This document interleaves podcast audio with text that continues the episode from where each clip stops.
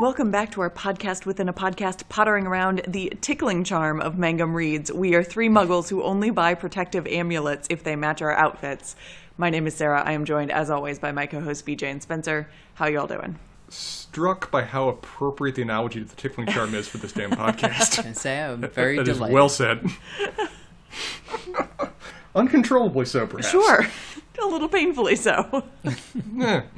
Um, so we are back with um, another chapter of Harry Potter. I don't remember what number it is, but it is from book two, Eleven. chapter 11. Thank you. It's the dueling club. The Dueling Club. Yes, and so we have some segments that we are going to do here. We have a uh, lightning lightning scar fast recap. I'm going to workshop that one. I don't know. Yeah, try. Um, So, so now that you've referenced it, I, I do have a question whether you've seen the. Um, there is a gesticulation that might be associated with something that might be in a similar shape to the scar. Are you familiar with that? I have no idea what you're talking. About. There's a certain spell that has a certain uh, hand Oh, waving. sure. Okay. yeah, I'm with you. Uh, are, are- do you do you accept that as canon? Um, mm, canon. I'll get back to you on that one. Okay. Um, yeah, I'm gonna think about. I'm gonna think about canon for for that. Um, so recap whatever you're talking about, BJ. Your wizard wheezes. wheezes. It gets less and less as we progress further and further into a book. Like I, I am, I am early book heavy, and then it sort of peters out once, once plot actually starts happening. you so you about start strong, BJ. halfway through the book, it's kind of like more wizard wheezing than wizarding. Well, let's see what you are gasping out tonight. Um, newbies notes from you, Spencer. We have house points that we mm-hmm. award, and then questions. All right. Well, for the first step, do you have an estimate? Because this is a bit of a long one. Yeah, I think I've gotten it to two minutes. I'm not sure. I cut so, not unlike last week, which I believe did not actually work particularly well for me. I was a little long in my practice round. I cut some stuff out and did not practice it again. So I don't know. Well, coming off your decisive loss in the last round, uh, we're hoping for good things this time. But the audience does not want to be disappointed once more. Um, I think I- this is a we'll do it live, and uh, late timeouts are just not a thing for us, so it'll be fine. It's fine. well, at your pleasure, the, to- the, the gigantic novelty stopwatches at the ready. Perfect. So Harry gets out of the hospital wing and hightails it to Moaning Myrtle's bathroom to meet Ron and Hermione. Hermione has started the Polyjuice potion. The school is upset about Colin, including Ginny, and all kinds of multi-level marketing wellness industry protective amulets are being traded around. The potion is half finished, but they're missing all the important ingredients. Hermione suggests stealing them from Snape. In a lesson on swelling solutions, Harry lobs a filibuster's firework into uh, Goyle's cauldron. There's an explosion, flying potion, swollen, swollen extremities all around. Hermione gets the goods, though, although Snape is on the warpath when he finds the firework remnants. Flash forward a week, and we learn Hogwarts is starting a dueling club. Everyone signs up and heads to the first lesson, which is, of course, taught by none other than Lockhart, with Snape as an assistant. Bad news all around.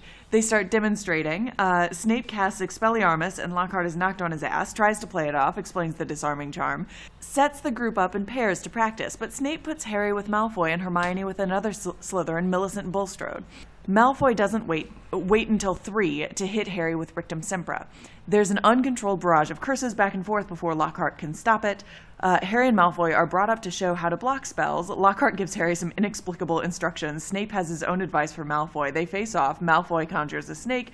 Lockhart makes it mad. The snake goes for Justin Finch Fletchley. Harry talks it down, except he was speaking in snake language. Justin's terrified, everyone is confused. Turns out Harry's a Parseltongue. Not a great sign. Very Salazar Slytherin. Very Voldemort. More adolescent angst about identity. Uh, next day, Harry takes off looking for Justin to explain. Over, he overhears other Hufflepuffs speculating about Harry as the heir of Slytherin. Harry confronts them, but um, just gets more angry. He runs into the corridor, meets Hagrid briefly, and then heads off to get his books. On the way, he finds Justin on the floor with nearly headless Nick, both petrified, and more spiders running away. Peeves turns up and is delighted to break the petrification news to the school with a song. McGonagall is at wit's end, so she takes him up to Dumbledore's office. Close enough, about two seconds difference, but much, much better return to form compared to last I'll week. take it. But yeah, this was a long chapter. There was a lot of material packed into this. Yeah, I um I had forgotten this is another one of those chapters that just has a bunch of scenes in it. Mm-hmm. Lots Um, of and, like- stuff almost happened. Lots of stuff almost happens, but it's an a- an important precipice of happening. Um, so A precipice of happening. That's a wonderful way to put that. There, there, there's a lot of potential energy that might be released in the near future. We're- We just have to get up there to, to get there. Oh, I am going to work that into a brief someday. The precipice of happening. That is a great way of putting that.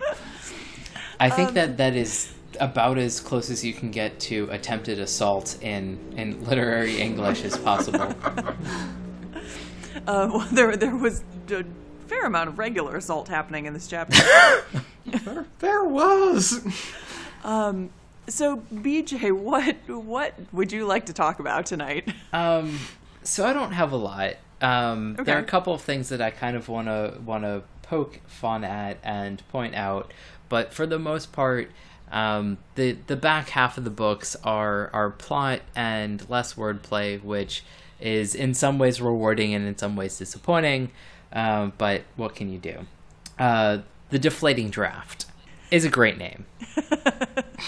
Um, and I just I wonder how many people don't end up getting the uh, alliteration of deflating and draft because draft is not a common word in in at least American English, and so my guess is that either younger children or their parents reading to them are gonna pronounce it draught and not end up with the humor that is deflating draft.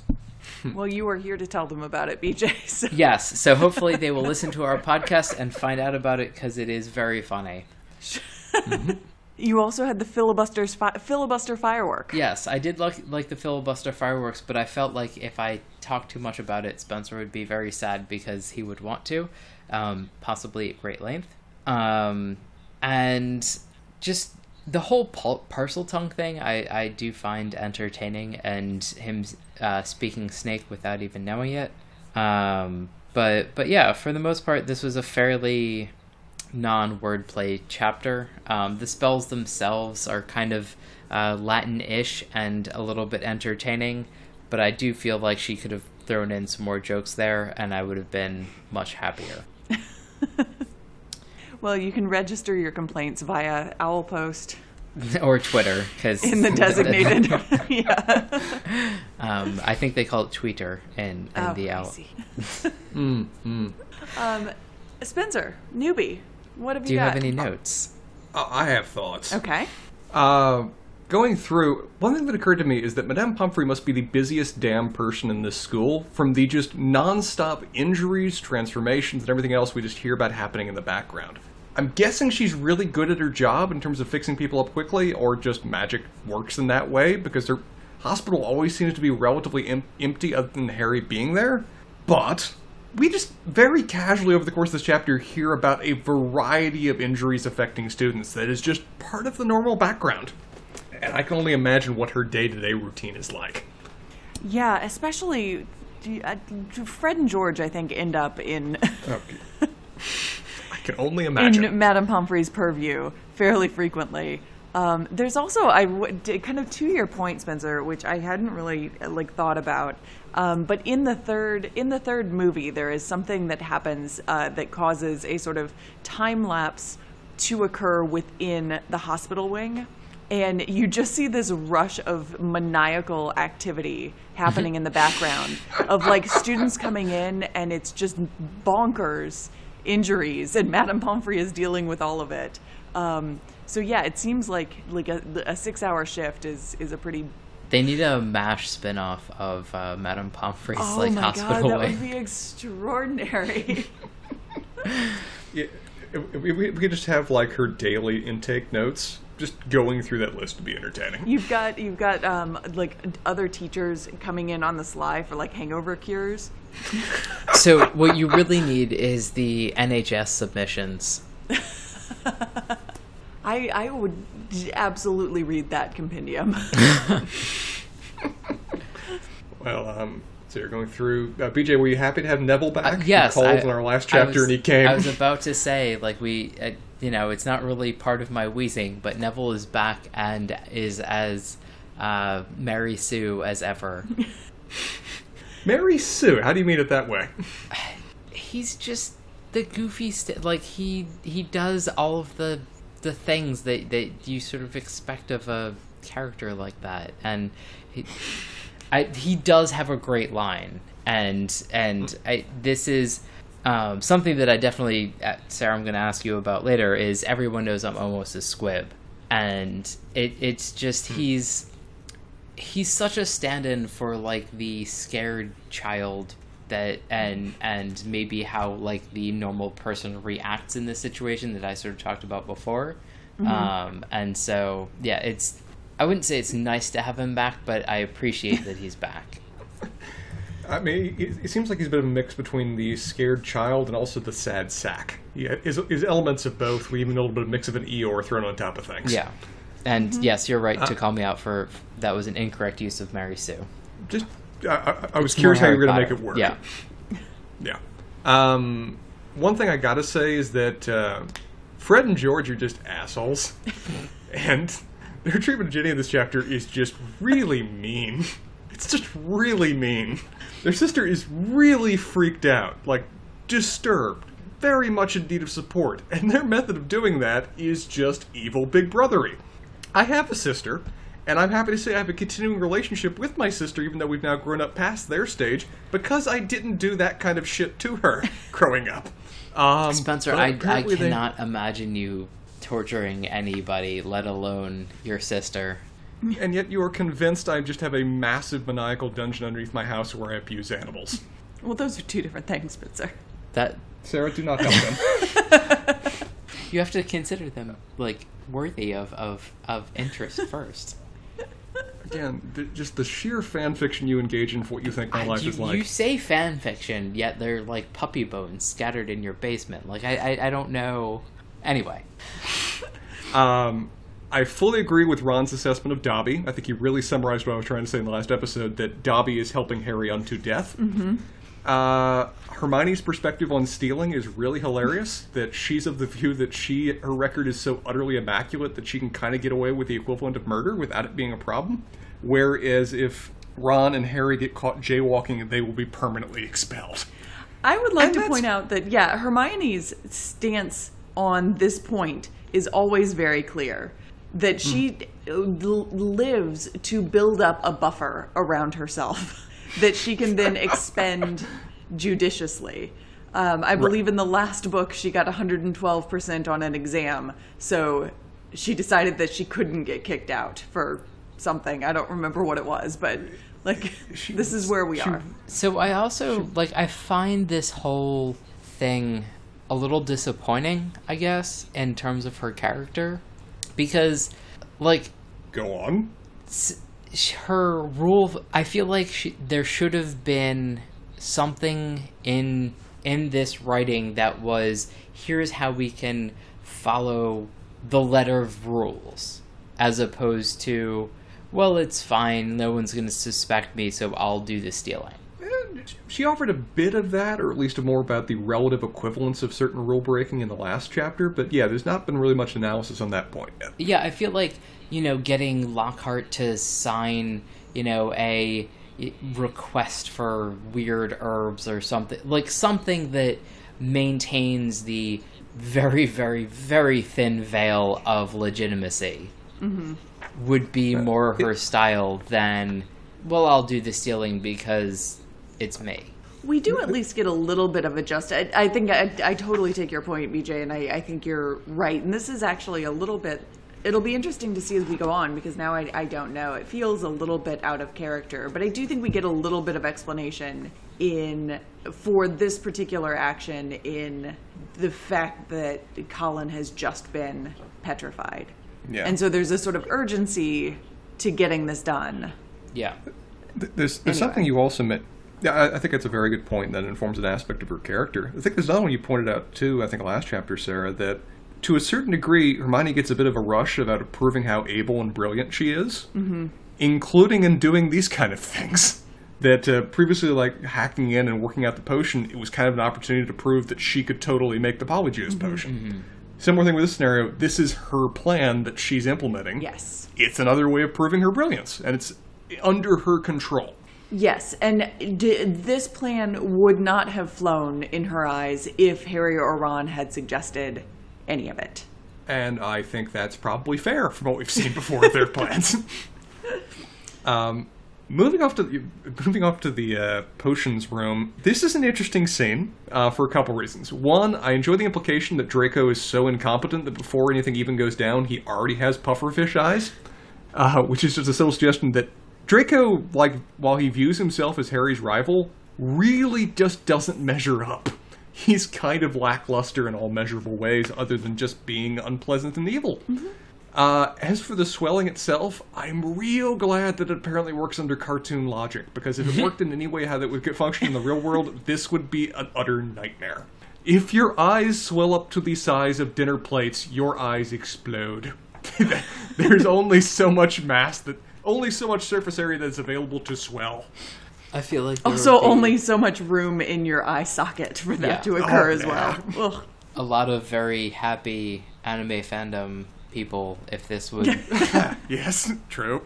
Uh, but yeah, we get arms, we get eyes, we get noses that are all swollen up in a way that, assuming this was in any way possible in the real world, which thank God it isn't, would just be disastrous. Madame Pomfrey would be really busy rebuilding bodies at the end of this. so But again, I- cartoon logic applies. I was gonna say, like, I also thought it was very interesting that like there was this potion that does that that had various effects, but the counter potion was just like a cure all and Yeah. didn't need to be like meticulously applied, and Snape didn't need to do anything to get there. And I understand that no one wants the all right, well, we have to meticulously recreate this potion to deal with the problems of each of the students. It's much easier to have the, well, we have the antidote on hand and it's fine. Mm-hmm. But it is a little disappointing. Well, it's not. It's actually not super unlike um, something that we get in the uh, in the dueling club meeting itself um, when Snape comes in with Finite Cantatum, which just stops all of the spells that are like ricocheting around uh, after Again- Harry and Malfoy get into it. Like weird spells being immensely powerful and then presumably no one using them on a regular basis. But we'll get to those questions later. Yeah, it, it there may be a certain degree, of implication that since it's Snape that does this twice, he may just be particularly well prepared or particularly powerful. I don't think we've really had a uh, a ranking of wizards done or ranking of teachers done about relative magical ability, but I think the implication from what we've heard is that Snape would be at the upper end. Um, in terms of Professor Snape, uh, among the various people in the school that I would not like to be both consistently pissed at me and also have justification to be pissed at me, Snape ranks high. And I'm waiting to see what the repercussions are of Snape totally knowing that Harry did this. Because he's been looking for reasons to get Harry in trouble from the get go, and now he's got grounds to have him expelled. So we'll have to see how that plays out. Uh, continuing our run of Snape, uh, Snape versus Lockhart, that scene was just utterly hilarious due to Lockhart being completely oblivious to how much he's just actively flirting with murder in terms of how he's treating Snape over the course of this uh, dueling club. Because Snape clearly added a degree of extra force behind uh, throwing Lockhart against the wall with the um, line. How do you pronounce that spell? Like Spelly or Ex- Expelliarmus, Expelliarmus. and we're gonna see it a lot more going forward. Um, Oh, th- th- But no, there is a, in like a normal practice that is not a spell that blasts people off their feet. Okay, so all the murder that Harry was commenting and seeing on, on um, Snape's eyes, and all the imminent self-satisfaction when Lockhart was being humiliated for everyone, we saw that play out in spell form too. Yes. Uh, do question, more questions, more questions, more questions. Uh, I think the thing we can learn from this scene is just the inherent dangers of giving twelve-year-olds magical powers, because the moment you just give them magical powers and then free reign to just duel each other like they're having sword fights, we see rapidly how rapidly that goes to hell. As you as you described it, we luckily have Snape there to just kind of put the kibosh on it immediately because that room must have just been the pinnacle of chaos within about thirty seconds. Well, and I feel like this is the first time when we really get like a, a an actual um, reasonable uh, d- demonstration of why magic is not allowed in the halls in between classes. Because they'll try to murder each other. They're adolescents with be a non-stop melee. yeah. Uh, questions. I am very disappointed by my by my first Hufflepuff representation in this book. I want good things for the house that I am apparently a representative member of, and all I get here is ungrounded suspicion. Well, not ungrounded, but just little effort made to inquire into alternative explanations. So honestly, this is Harry says. I was going to say this reminds me of the um, there was a news article about some somebody complaining on a train in the UK that uh, some woman with a hijab was speaking a foreign tongue, and it got reported, um, and they were all up in arms, and she was speaking Welsh. well, it- okay. Um, and so yeah, this is kind of like one of those just like everybody is all up in arms about Harry Potter and and his uh, snake charming ability. it does strongly suggest that a lot of these theories were already in place about him. That these things are just kind of just waiting to come out. Yeah, I think that there's there's some of that, um, especially because like I, I think when you're like an adolescent um, and you have such such fame already about you that like he was everybody's hero for a while, but that's always going to swing wildly um, Oh, sure. from one direction to the other, right? Um, yeah. Now everything that we do know about Parseltongue is that it's like you know the select the select few Yeah, it, in a it's got certain in a certain type of way. Yeah. Well, uh, in terms of our our latest uh, crime scene, it's been interesting that for I think every single time we've seen it now, we've had open windows and spiders attached to these uh, particular scenes, including spiders in full fledged flight. Like lots of spiders. Like there shouldn't be this many spiders in this school, but they're just fleeing in mass. So again, I'm curious to what degree spiders have to do with whatever this thing or person or whatever else is coming out of the Chamber of Secrets, assuming that's even what it is. Uh, otherwise, the implications of ghosts being affected by this is interesting because I didn't think that would have been possible. I guess it, it could be a clear grounds to say that this is a magical effect that is occurring rather than anything physical, chemical, or natural. But I kind of assumed that ghosts were kind of immune from in any way being affected by anything. And I guess that's going to lead into a question I have later about to what degree this is as surprising to us as it is to them. But we- we'll get into that when the time comes. Okay. So I think we are on to house points. House points. Good. You have actually given me exactly the transition that I want to take to loser of all of the house points for the episode. Um, I am going to say that loser of house points here is nearly headless Nick. So yeah, well done. Seems reasonable. Yeah. Um, I realize that we have two people who are two, yeah, two people who were petrified during this chapter, but I think that um, to your comment, Spencer, the petrification of the ghost is the more difficult one to kind of deal with, and Nick cannot have been expecting this. No, and it, I, I enjoy that it's apparently rare enough that they don't even know how to move him to the infirmary. That they kind of just eventually make a fan behind him and just kind of waft him in that direction. Hilarious. Oh yeah, but I think they're describing him as being at their own little hovercraft moving through the halls. Um, so nearly headless Nick, the loser. I would give. I'm gonna give the win. This chapter, j- chapter didn't start out particularly well for him, but I think that we've got another Snape winning chapter. I mean, any any chapter is a win for Snape and maybe Harry if Lockhart gets thrown up against a wall. Yeah, Lockhart, di- or I mean, Harry didn't have a terrible chapter, except for the entire school thinking that he's the heir of Slytherin. But you know, Yeah. there were some high points. I feel like so far this is the one thing that, that Harry and Snape agree on. Lockhart must die. Lockhart is the literal worst. Yes. So uh, Snape had a Snape had a great chapter. Um, he also like I realized that his his class did not go particularly well with the firework in the swelling solution, but it gave him an excuse to be suspicious of Harry, which I think makes him happy.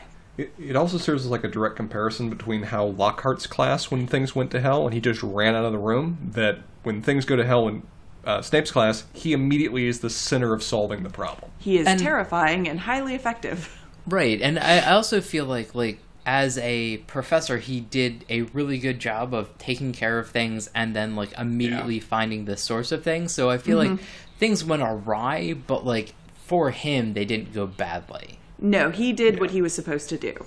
He he also has that interesting moment with Harry of when Harry uh, speaks Parselmouth, and he gives Harry a look that. Did you remember how he just how, how Rowling describes it? Because it's interesting. Yeah, I remember that. I remember that moment, but I don't. Huh. It's a long chapter. Try, try scroll through. Takes a minute. Oh, he. Um. Yeah. Okay. So I've got the paragraph. Snape. I think this is the paragraph you're talking about. Snape stepped forward, waved his wand, and the snake van- uh, the snake vanished in a small puff of black smoke. Snape too was looking at Harry in an unexpected way. It was a shrewd and calculating look, and Harry didn't like it. Hmm. That is interesting because I don't think Snape has ever looked at Harry in a way that, that could be described in that manner before. Mostly, it's been disdain and an annoyance. This one seems like it's got plans. I, I think that up until now, Snape kind of felt that Harry was getting by kind of on his name. Mm-hmm. And now it's just like, oh, he's interesting. There's something else going on. Yeah. Yeah. Well, well, Sarah, I think good calls for both house points. I I think you have no dispute from us on either. Nope. Excellent. Um, okay, uh, questions. So I have a real question, A As real opposed one? to all of those fake questions you just but I bothered me also with. have a fake question that is more. I have a feeling I know what you might be doing after we finish recording, which is Did you know that Hogwarts has a Rate My Professors section? Wait a and second, what? basically all of the professors have a Rate My Professors page. No. Oh, this is Really? totally going to be what I do before I go to bed tonight. I, that sounds awesome. Um, Love it. who's got Who's got the highest rating? uh, well, Oh my god, it's actually in Rate My Professors. Oh yeah, it. I I was not lying. Well, I didn't know. I thought it might have been a thing like on Pottermore. Nope. Nope. It is literally on ratemyprofessors.com. So Hogwarts School of Witchcraft and Wizardry. so highest rated doesn't really count. Um, Spencer, you should not go here because this kind of contains some spoilers. Yeah, don't. I'm not touching don't it. do it. Not touching it. Don't do it. Um, the the most uh, the least spoiler Yeah, and highest rated would be Minerva McGonagall at a four point five. Man. Yes. Uh, Um, also, the um, least spoiler, lowest rating is one Professor Binns, the History of Magic and ghost professor. Fair. Um, but two, second lowest rated, well, really third lowest rated, rated but the second non spoiler, Gilderoy Lockhart. also fair. Um, the the descriptors for McGonagall are respected, tough grader, gives good feedback, lots of homework, inspirational, um, and like these these ratings. I've had McGonagall for all seven years, and honestly, she's my favorite professor. Her lectures are fascinating, and if you stick it out past owls, it becomes like a family. Whatever you do, make sure to do the homework! Exclamation point. I don't know why she wasn't in Ravenclaw because she has the brilliance of one, but she inspired me and my fellow classmates. A 5.0 quality, 4.0 difficulty. I just. Severus. Tough grader, skip class, you won't pass. Lots of homework, so many papers, participation matters. Uh, well, once we, whenever we finish these books, like eight years from now, I'm gonna have so much fun with this page. Um, so my real question Sure. is how does uh, wizard power work? Because Neville makes a very clear remark as to his essentially lack of power, that he's almost a squib. Mm-hmm. And so, like, so far we've seen students either sort of accomplish a magical task or fail at it, but mm-hmm. not like a, you know, not like a strong in the force, like this one can only lift a pebble and this can lift a boulder. It just sort of seems like either they can do something or they can't. Yeah, so I would say that there are. Do we ever see Neville do like actual magic?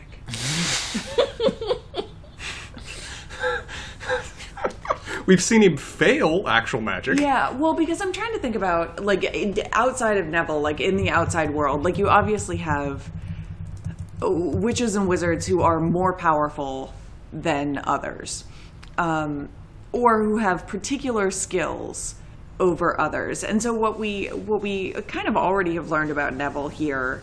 And it gets more fleshed out throughout um, throughout the books. Is that Neville is really, really good at herbology. Um, he's really bad at the like casting of spells. I would argue that you have to have a certain level of proficiency at casting just like normal day to day spells to even get through Hogwarts. Yeah. Um, but you know, I think that too the kind of like can what happens if you were like a midway between competent and a squib. I think that you we probably see that most in like Professor McGonagall's class in Transfiguration, where you can have a mouse halfway transformed into a snuff box, mm-hmm. and like you still get a grade for that. Yeah. So so there is some sort of like power gradation that does matter. Yes. Okay. Yeah. Now I would say I think that Neville's problem He has Well, performance w- issues and he needs uh Y- I mean, yes. um, and I would say more about that, but I just realized that it would actually be a spoiler, so yeah. I will not. Spencer. Okay. Um, it seems like this dueling club is something that's very new to Hogwarts, despite the fact we hear that one of the professors is a dueling champion. Uh, does Hogwarts itself have no real history in terms of teaching dueling? And if so, is this like an international or national leagues where students can otherwise uh, So participate? Spencer, you know how in in schools there are there's Greek life and sometimes they do dumb things and then the school's not allowed to have Greek life for a while. Hmm. I can picture that being part of the history here, yes. Okay. Yes. I don't know that it's ever explicitly stated um, as far as like an actual club getting banned, but I would imagine that that is what has happened here. As demonstrated with how this one played out within five minutes of starting. Yeah, it doesn't seem like a great idea. but but we do also get evidence of like actual formal duels between wizards out in the world happening. Yeah, I mean, as several of the students point out, it seems like it would be a useful thing for them to learn, mm-hmm. particularly in what seems to be a rather hostile world.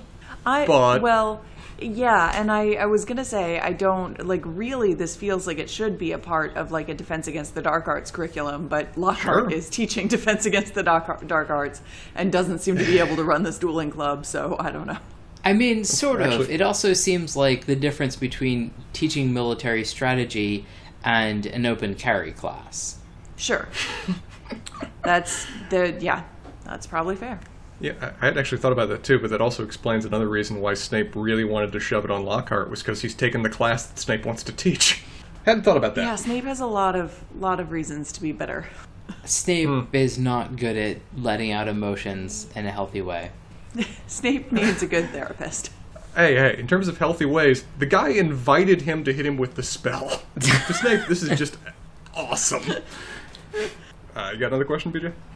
Um, I many, but not, not none none that are pod worthy. All right, I, I've, I've got a couple. If you'll, if you Go if for it. me. Please. What is the difference between a charm, a spell, and a curse? Oh, um, They- not they not d- all distinct. all rect are all squares are Yeah. rectangles, but not all rectangles are squares. If that's the case, that's the case. But they seem very precise about referring to certain things as charms, spells, and curses. So I would, I, I actually think you're right.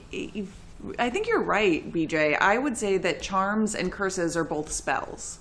Okay. Um, my my understanding is that charms specifically um, are magic that imbues some object with some type of action or characteristic. So, like a charm would be a spell that lifts things, um, that I don't know makes a tea kettle sing. Like it could be all kinds of silly stuff, but it's also also quite powerful stuff as well.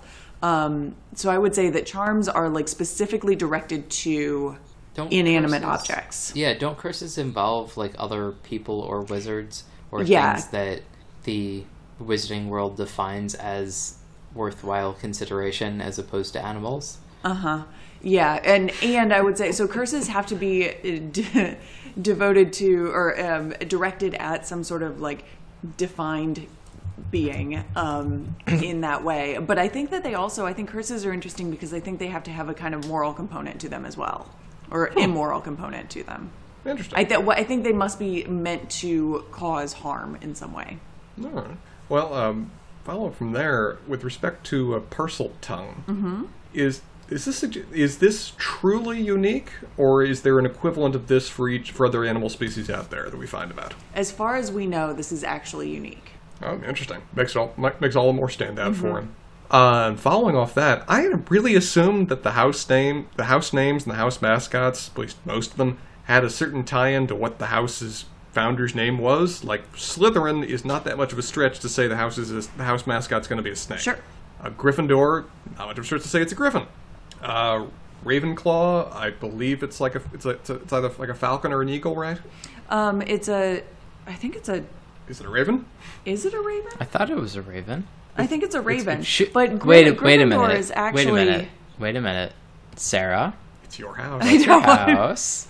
I don't know. House mascot. Eagle. Okay, it is an eagle. Um, but Gryffindor is actually a lion, not a griffin. Oh, well, sorry, I, got that. I guess I had, I had that wrong then. Okay, well, Slytherin then is the only one that's directly on point for its name because I believe Hufflepuff is the badger. Yes. Okay, that was just my, my misunderstanding then. All right, uh, I think that is it for me. Uh, I I also want to give credit to Percy for being halfway sufferable in this chapter, which is a step up from when we've seen him Oh previously. god, he's barely sufferable. Oh my goodness. Well- and it's mostly because we don't see him very much. Is there a certain? Well, I mean, he compliments Harry, and then is he telling Harry where to go, or is he that anal retentive that he just can't get out of his head where the last place he saw Ron was? I, I think it is absolutely the latter. oh God. Okay. I don't think he's trying to be helpful. Yeah, if it was a different character, I might assume he was trying to be a, do like a cagey Dumbledore kind of hint to Harry, but it's Percy, so Yeah, I was just about to say this is what Dumbledore would tell Harry, not what Percy would tell Harry. So there's an Yeah. interesting sort of little thing there where where Percy was talking about like talking to Mrs. Weasley, and it's just like, is that how you refer to like I'm gonna tell on mom? Wow, hadn't thought of that. I could picture totally picture Percy saying, "Stop it, or I'll tell Mrs. Weasley on you." That is, I did not catch that at all. That's fascinating. Now, it's said from Harry's perspective, so it may have just been Harry translating, but I can totally picture Percy saying that. Yeah, we might be back to your like weird shifting narrator, BJ. It's always a All thing, right. and it's always interesting.